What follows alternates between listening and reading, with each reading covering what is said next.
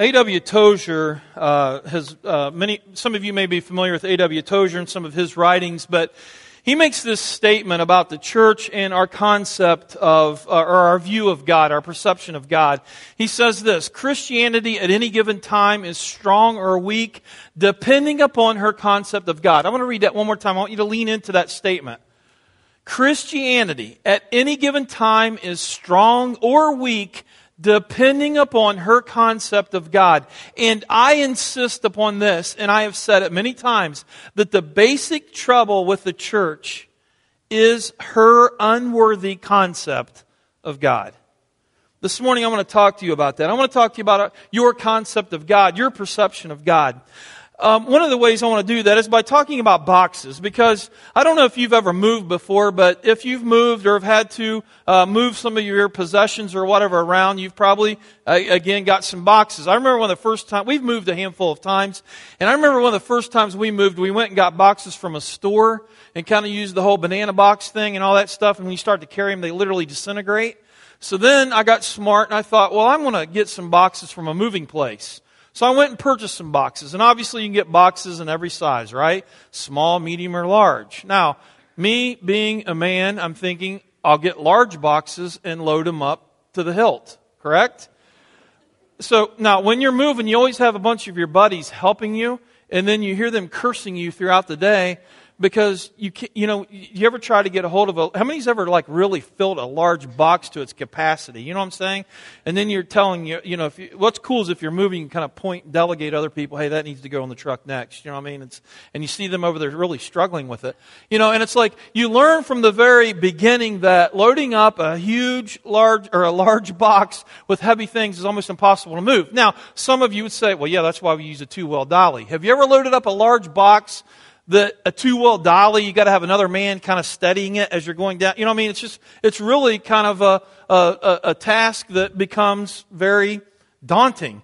And so I learned from the, from the start that maybe you ought to get like a, now this is a small box, but maybe you ought to get like a medium-sized box and load your stuff in medium-sized boxes and get a bunch of those, and they're easy to pick up and handle and maneuver, right? Now, this one might be, you might say, well, this one's a really perfect size box because, you know, you can really get a hold of this one even if it's really heavy. And you can, you can, you know, carry this around. You can carry it. You can move it yourself. And it's not back breaking. You don't need like three men to move it together. You know what I'm saying? And it stays together without it just like becoming destroyed. Here's what we do a lot of times with God. We don't put him in a large box. We don't put him in a medium sized box. Well, we'll find a box that's just perfect to get God into where we can manage Him. And we say, that's, that's cool, that's perfect, right there. Let's put God in that size box and let's, let's keep Him in that type of, let's keep Him in this size so that we can get our arms around Him and we can understand and we can navigate with that. And here's the problem, guys. Whenever you take a God that's absolutely impossible to put in a box, but somehow you think you can, and you do, and you put him in a box that's easy for you to manage, what happens is it produces fears, anxieties, stress, problems, and all these other things in your life because your God is too small to really handle those fears, those anxieties, and those problems and those other th- the stress and things like that that you have in your life. You've got God in a nice sized box that you can manage, but the problems and all these other things over here are things much bigger than what you can manage, and they're much bigger than, than anything you, you can do or you can deal with. And your God, consequently, can't really deal with them either because he's too small. It goes back to that Tozer statement where he says, again, Christianity at any given time is strong or weak depending upon her concept of God. How strong is your, how strong is your faith in here this morning? Could it be equated with how much you truly depend upon God? And again, as he says, that the basic trouble with the church is we have this unworthy concept of God. We've taken God something in a person that is way too big to, to stuff down in a box, but somehow we've managed to do that. And it's so easy for us to do that. And so when we become challenged, we, we, we begin to feel overwhelmed and, um, and hopeless because God isn't big enough to, to, um, to help us navigate through these things. Here, let me give you some in the box type thinking. If, if God's in a small box like this, this is some of the statements that we, this is some of our thinking right here. This is some of the statements that we use. God can never use me because dot, dot, dot. God can never use me because I really messed up. God could never use me because I don't have any special gifts. God can't use me because in the past I really did some things that, that, that is really not fixable. And so what happens is we take God, we weaken our Christianity down, we take God, and we have this unworthy concept of Him. Let me share with you a story. How many of you were here when Heather Spiegel shared her story on the video? Real quick, Heather uh, got uh, moved to Vegas some years ago, got caught up in prostitution and strip joints and things like that, drugs, alcohol, and all that stuff. At one point in her life, God was pretty small. How could God forgive me of these things? How could God ever fix me? How could God ever fix the brokenness in my life? Last night, Heather opened up that box and started, if you remember the video, one of her desires that God placed inside of her heart was to go back into the strip joints to evangelize, to share the gospel of Jesus Christ with them, saying there is hope, that there is, there is something to live for, there is hope. And so she got involved with a ministry um, that, that, uh, that, that went into the, goes back into those strip joints to minister to the women. And last night, God was out of her box so that she could go back and minister. She has been saved. She has been redeemed. She has been given new purpose and meaning in her life. God is no longer in a box that she can manage, but God has been released. This morning, I want to talk to you about that. And I don't want us to just get out of the box. I want us to literally get rid of the box. I'm going to kick this. Can I? I've been wanting to kick it all day. I'm going to kick it, man. There we go. That was kind of kind of weak, but I wanted to do it in the first service, and I figured they would say, "Why is he so angry?" You know. So anyhow, I don't want us to just get outside of the box. It's time for us to release the box, to get rid of the box, and quit putting God in a box. As a follower of Christ, we've been given all of these gifts. We've been given all this power. We just sang about these songs where Christ defeated death. Rise up, awake. Let's get with it. And it's time for us to get outside of our box. And I'm not angry. I'm excited. I am very passionate about that. I think we have so, uh, we get so caught up in this concept that we, we want to manage God. Where it's like we're afraid of God and consequently we present to the world this mediocre God that says, hey, here, let my God solve your problems. Here you go. That's, who wants that? Who wants that? So this morning we're going to talk about that. We're going to look about King David. And again, we're looking at this big picture. We're looking at this, this story, this huge meta narrative that started back in the garden where it got broke. And it would be so easy to put God in the box to say, well, it's all over. It can't ever happen. God can't save the world. It's all going to pot. But God doesn't leave it there. And God begins to restore. God begins to do His thing. He begins to exponentially bless things. He begins to look at broken things. He fixes broken things. He uses people that releases him outside of the box and he does incredible things. We look at this kid by the name of David. And, and when I say kid, when we look at David, we see his life when we first start reading about him. He's 14 and 15 years old. King Saul, we read about, did a horrible job as a king. Uh, God pulled his spirit from King Saul. Samuel, the prophet, comes around and he's getting ready to anoint another king. God says there's going to be another king coming. And so he goes and he's, he's, he's looking to anoint the next king. And so he goes to the house of, he goes to David's house where he's 14 or 15 years old. David at this time is a shepherd. Guys, there's nothing glamorous about being a shepherd in those days. Can you imagine going out and watching sheep. That's what you're doing. We count sheep to go to sleep, right? He's out watching sheep. It's a very low grade job. There's not much, there, there's not a whole lot of glamour to this. He's watching sheep. He's writing songs and poetry. And we also read about how he's slinging some rocks. you know, he has this, it's not really a slingshot, but it's a sling, and he's slinging rocks. And as a 14 or 15 year old boy, I can only imagine that after watching sheep and that boredom kind of taking over, that he becomes extremely a sharp shot. Is that the right word? Sharp shot? Sharp shooter, but I was looking for another word there. But anyhow, he becomes extremely accurate with with this sling, right? He becomes extremely accurate with this sling. And so, I mean, that's all he has to do is write poetry and songs and, and, and sling rocks. And so he becomes very, he becomes very, uh, very good at all those things.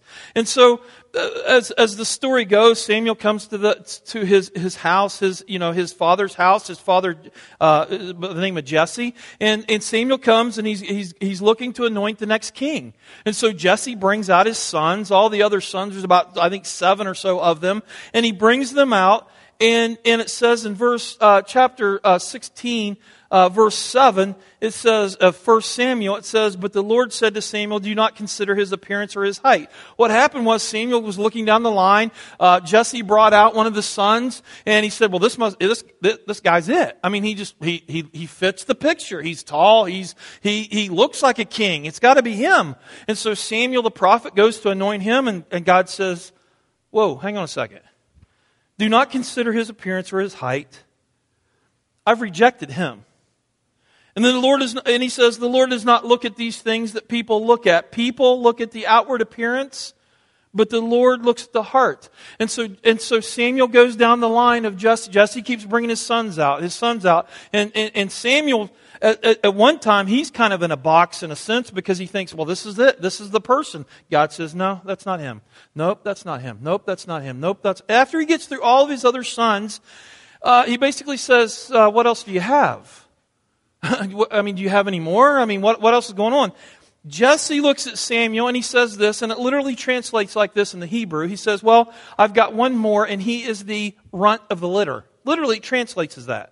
He's out, he's out watching the sheep. He's really not one you want to necessarily, t- he's only 14 or 15 years old, by the way. And so why, why do you want to look at him? But nevertheless, I do have one more, and he is the runt of the litter. And so in verse 12, Jesse sends for him. And he had him brought in, and he was glowing with health and a fine appearance and handsome features.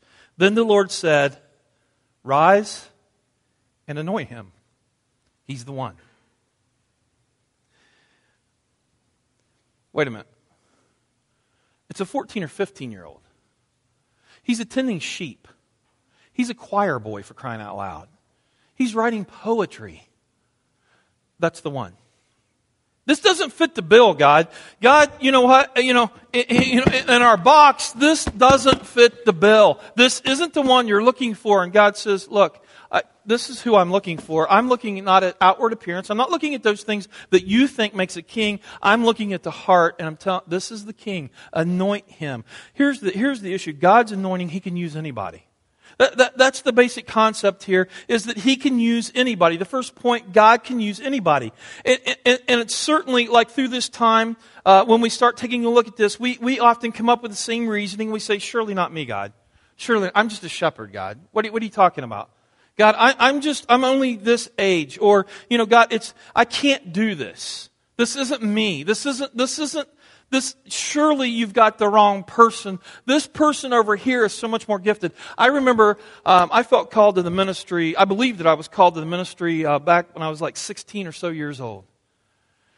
I grew up in a, in a, in a, a pastor's home. I, you know, when I felt the calling, um, I don't want to use the word feel because it wasn't like some fragile thing. I really believed I was called. But the more I got into it, the more I started doubting it, thinking, well, am I just doing this because my dad's a pastor? You know, so I really wrestled through all that stuff. And then you start comparing. You start going, surely not me, God. Surely not me. And you start questioning all of that. You know how it is. God's come to you at times and said, hey, this is where I, well, I've got something for you. Wait a minute, God. Surely not me. You don't understand what I've done in my life. God, have you, did you not see these few, handful of years back here where I got derailed? God, did you not see this where I, tr- I really messed? Surely not me, God. God, are you sure it's me? Because surely, uh, you know, look at this person over here. Their gifts are so much different. Here's the issue. When I went into the ministry, um, and, and there's things there that, that my dad, you know, I tried to be my dad. I tried to be my dad. I thought that's how you did ministry. Now, certainly there were principles there that I gleaned off my dad, watching him growing up, being influenced by him. You know, there's certain things there that I, uh, the principles that transcend, but at the end of the day, I'm not my dad. I'm not my dad. God called me for who I was. God was choosing to use me. God was coming to me and saying, I've got, I've got something that I want you to do. I've got a calling for your life, and it's going to look specifically for you.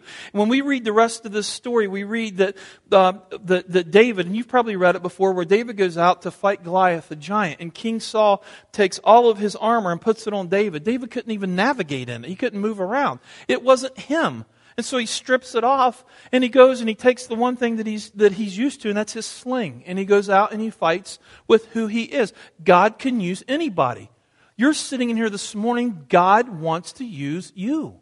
You've been called. God, you know, the question is, are you going to put God in a box? What is your concept of God? What is your perception of God? Is he big enough to use you? Or are you limiting him or trying to limit him? It's amazing that we try to limit, limit the creator of this universe, isn't it? God, surely you don't, surely this is, you're, surely you got the wrong person. I would invite you to take a scan back through the Word of God and look at some of the people that He used. Remember, I was talking about Rahab, the prostitute, who's in the lineage of, of Jesus Christ? God used Rahab, a prostitute. She wasn't even a Jew. God used Gideon, someone that was found in the wine press hiding because he was fearful and scared. God used people like Noah. God used people like Moses. We look at Moses and say, well, he was a great leader. The guy killed somebody. He was a murderer. And God used him. God used Abraham and Sarah. I mean, that story's easy. Enough, I mean, in a sense, right? We look at them and you're like, they didn't have any children. How in the world are they going to be? God used them. God can use anybody. He used people like Joseph. He used people like Matthew, who was a tax collector that his people hated him. God used him. God used Peter, an individual that completely denied him. But yet, on the day of Pentecost, he was able to preach uh, this, this message, this, this message that God used to just melt the hearts, and people came to know God. Thousands of people came to know God. Zacchaeus, people like Saul, uh, that would later become Paul. He persecuted the church, he killed Christians. God used them. Contemporary people like D.L. Moody, some of you have heard of him if you've been in church. D.L. Moody was a shoe salesman in Chicago. God got a hold of and literally transformed his life. D.L. Moody is extremely a, a, a, a pivotal person in, in, in, the, in the realms of Christianity. How about a person that was part of the Nixon administration that ended up in prison by the guy by the name of Chuck Colson? Why would God use a Chuck Colson? And the list goes on and on and on. How about us sitting in here this morning? What possible reason do we have to say, God, you can't use me? Here's the issue Are you limiting God? Are you taking God and placing him into that box that says, well, this I can manage you here, but if it gets anything bigger than this, it's you know, it's it's it, I can't I can't manage it. God's choosing to he wants to use every single one of us in here this morning. Have you put God in a box? The second one is this uh, with God's anointing, He can use anybody, He can do anything. He took a choir boy, a poet, and used him to slay a giant. This story just is a story that, man, when you read about someone with courage and passion, you read about this in the life of David. Um, David was sent, uh, what took place was you had the Philistines and you had the Israelites, these armies, and they were at a stalemate. They were, they were at a stall. They were at a stalemate uh, because the Philistines had this giant called Goliath. And it was, they were just, they, the, the, the, the Israelites were absolutely petrified. They didn't know what to do. Uh, they were just scared to death. David was sent by his father Jesse to take food to the front line, uh, essentially, to his brothers. And so he, as he takes food, well, we're talking about a kid here, as he takes food to the front line, he sees this Goliath that is defying his God. And he starts asking questions. Who is, the, who is this that's defying my God? And second of all, why are you guys just standing around letting this take place? And so this, this this teenager says this in 1 Samuel 17, 45 through 47. He says, David said to the Philistine, You come against me with a sword and spear and javelin? But I come against you in the name of the Lord Almighty, the God of the armies of Israel, whom you have defied. David looks at him and says, Yeah, you've got your little man made weapons, but I've got God behind me. And he says, uh, you, you, the God that you're defying right now, he said, listen to what he says. Listen to the confidence. Listen to the outside of the box talk. Okay, you ready? Listen to this. This day the Lord will deliver you, he's talking to Goliath, into my hands. And I will strike you down and I will cut off your head. This very day I will give the carcasses of the Philistine army to the birds and the wild animals, and the whole world will know that there is a God in Israel. All those gathered here will know that it is not by sword nor by spear that the Lord saves, for the battle is the Lord's, and he will give all of you into our, into his, into our hands. Guys, David was outside of the box. He had no box. David was looking at this situation. He wasn't rationalizing it through, logically thinking as a human. He's saying, You're defying my God. And I tell you what's going to happen. I'm going to come and I'm going to cut your head off and everybody, and I'm going to feed your army to, the, to God's going to feed your army uh, to, to, to the wildlife and everybody's going to know that my God is alive. Guys, you know what happened? He defeats Goliath with one stone. He cuts his head off and he parades through town with this guy's head. That's out of the box thinking. That's out of the box thinking. Small box thinking would be, what if he doesn't cut his head off? What if he doesn't win? Because what it was, it was like, I'm, you know, the, the agreement was, okay, David's going to go up against Goliath, and whoever wins is going to serve the other person, right? So they're like looking at David. I, can't you imagine some of the talk that's going on kind of behind the ranks, you know? They're standing there fearful. They have the in the box thinking, and they're probably looking at each other thinking, what if he doesn't kill Goliath? What's going to happen then? David didn't even entertain that. David had absolutely no entertaining, but that's small, that's small in the box thinking. What if Goliath wins? What if the economy tanks? What if I lose my job? What if my kids don't turn out okay? What if we fail as a church? What if, what if, what if, what if? Small box, small box, small box, small box. God is so much bigger than the boxes. Why are we even entertaining the what ifs? If God is calling us to do something, that's what He's calling us to do. Why are we not going out like David to say, I'm going to strike you down, I'm going to lop your head off, and I'm going to carry it through town? Now, that's the type of people that I want to be around. That generates excitement in me. That generates confidence in me that says, let's go. Let's get this done. Let's go. All the events in the Bible, let me ask you this question. All the events in the Bible, when you go back and you look at these events, event after event after event, all these crazy things that takes place, you know, like when they went up against Jericho and the wall, they go marching around Jericho and the walls come crashing down.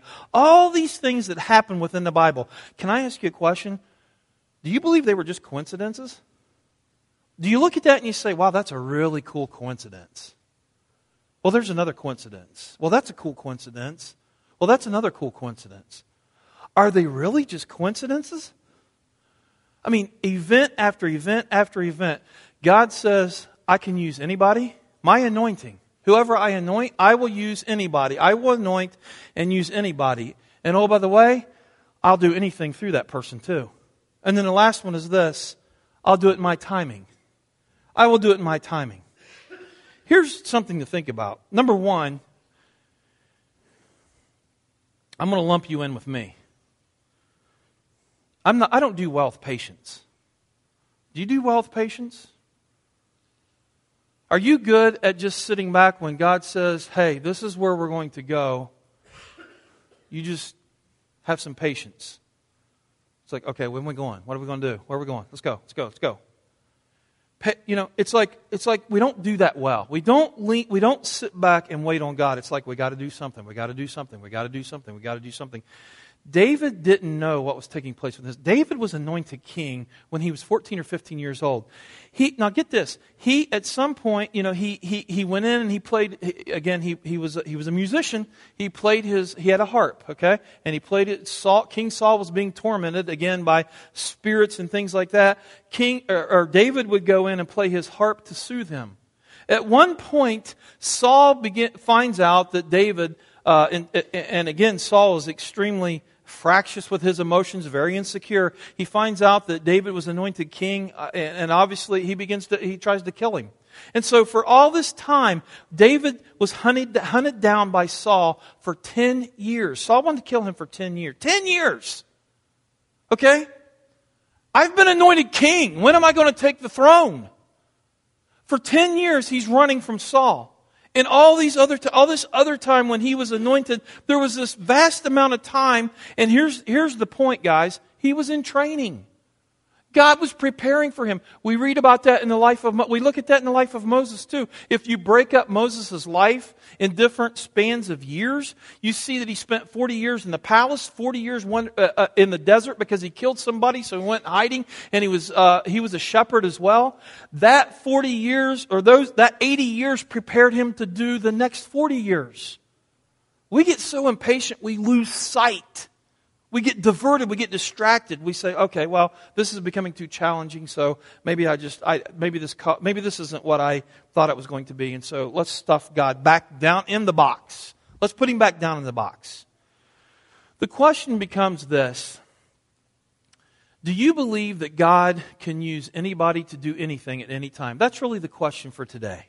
And, and, and C.S. Lewis makes this statement, which I think is very profound, uh, is this I don't want my image of God, I want God. That's really the question for you today. What do you want? Do you want your image of God? Maybe some of you are sitting in here this morning, maybe, and this may not apply to all of us in here. Maybe, maybe there's some of us that have taken the box, we've kicked it, and we've said, you know what? I'm not stuffing God down the box. God's too big to stuff down the box. But maybe there's some of us sitting in here this morning that we can really identify with C.S. Lewis where you say, you know what? I don't want my image of God anymore. I don't want this God that I can manage. It's boring. It's predictable. It's mediocre. It's, it's living in mediocrity. It's living this stale, sterile Christian life. C.S. Lewis, I don't want my image of God. I want God. So let me close by asking you some questions. Do you believe that God can use anybody to do anything at any time? Your concept of God determines everything. And the reason why we find ourselves living predictable, safe, sterile, mediocre lives that are often dominated by fear and anxiety is because we've made God way too small. If your God operates on your timetable, your God's too small. If your God is always saying, come, but never go, your God is too small. If your God has never asked you to do something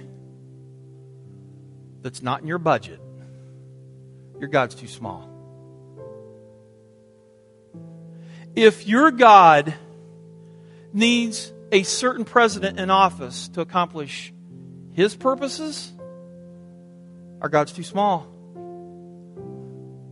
If your God says you're too young, you're too old, you're too broken, you're too poor, you're too late, you're too guilty, your God is too small. And if your God fits nicely into a box, guys, your God is too small. We serve a God that cannot be contained in a box. Why do we want to serve a God like that? Why do we want to attempt that? Why do we want to try that? Some of you today, God is knocking on your door and He's saying, I want you to encounter me and I want you to get me out of the box. Because that's not me. You're missing out. You're missing out. God's saying, I can't be contained in a box. Hey, by the way, let me share this with you real quick. Some of you got this box from your parents. Some of you have a generational box that's been passed down from generation to generation to generation. This is our family God right here. This is how big He is. Right? Some of you, it's time to break the family curse and get out of the box. Some of you went to a church way back in the day, and this is what they gave you. Here's God right here. All nice and tidy. Here you go. It's time to break out. It's time to break out. We're going to close with some music and then we're going to have a special time of prayer. But I, I pray that you would just man, allow God to connect with your spirit today. Maybe you're sitting there this morning and you've punted the box years ago. That's awesome. And it's so cool each week, and God's moving in the, in the in element. Um, it's so cool to see people opening up boxes. We hear the stories, just like Heather's story. By the way, at our Adrian campus last week, six people were baptized. People coming out of the box. Six people. We're hearing stories. That's what God wants for our church. That's what God wants for you. Can you imagine what it would be like if Element Church became a church full of people that said, What box are you talking about? And as soon as they identified a box, they said they wouldn't allow you to have that box. Where we would love each other so much where, that, where we would say to one another, You're putting God, you're trying to put God in a box. Don't do that. Don't do that. I think it'd be so awesome to be part of a church where just full of because what would happen is we would see God move in ways that we've never seen him move before because we're letting Him be God. And He's not our God, but He's, he's God. Does that make sense? So as we close with um, the, our next this next song, and I, open yourself up to God. Allow Him to just allow His Spirit to connect with yours. If you've got if if that's what if that if your concept of God is that small, let Him challenge that this morning. Let's pray about it. Let's pray about it just just uh, respond the way God wants you to respond. But I just again pray that you would allow Him to have the, the, that freedom to, um, to, to connect with you in here this morning. Let me close with a prayer, word of prayer. Father, I thank you for this day. I thank you for again your word that you that we're allowed to that we can look at and we can see men and women step up and take the box and punt it and allow you to be you. And God, this morning I pray that that's what we would do in this room right now, this very minute. God, would you please, as I've already prayed, would you please remove chains? Would you please remove bondage that people may be experiencing? God, would you please remove all spirits that, that it's not of, that's not of you? And let this time be just about you. God, would you please just break through walls today? Break down barriers. God, intervene in people's hearts and lives. Help them to allow you to be you. And where they might have placed you in a box, God, help them to punt that box today and just begin to live their life in a, in, with this vastly new concept, huge concept of, of who you really are. And we ask this all in Christ's name. Amen.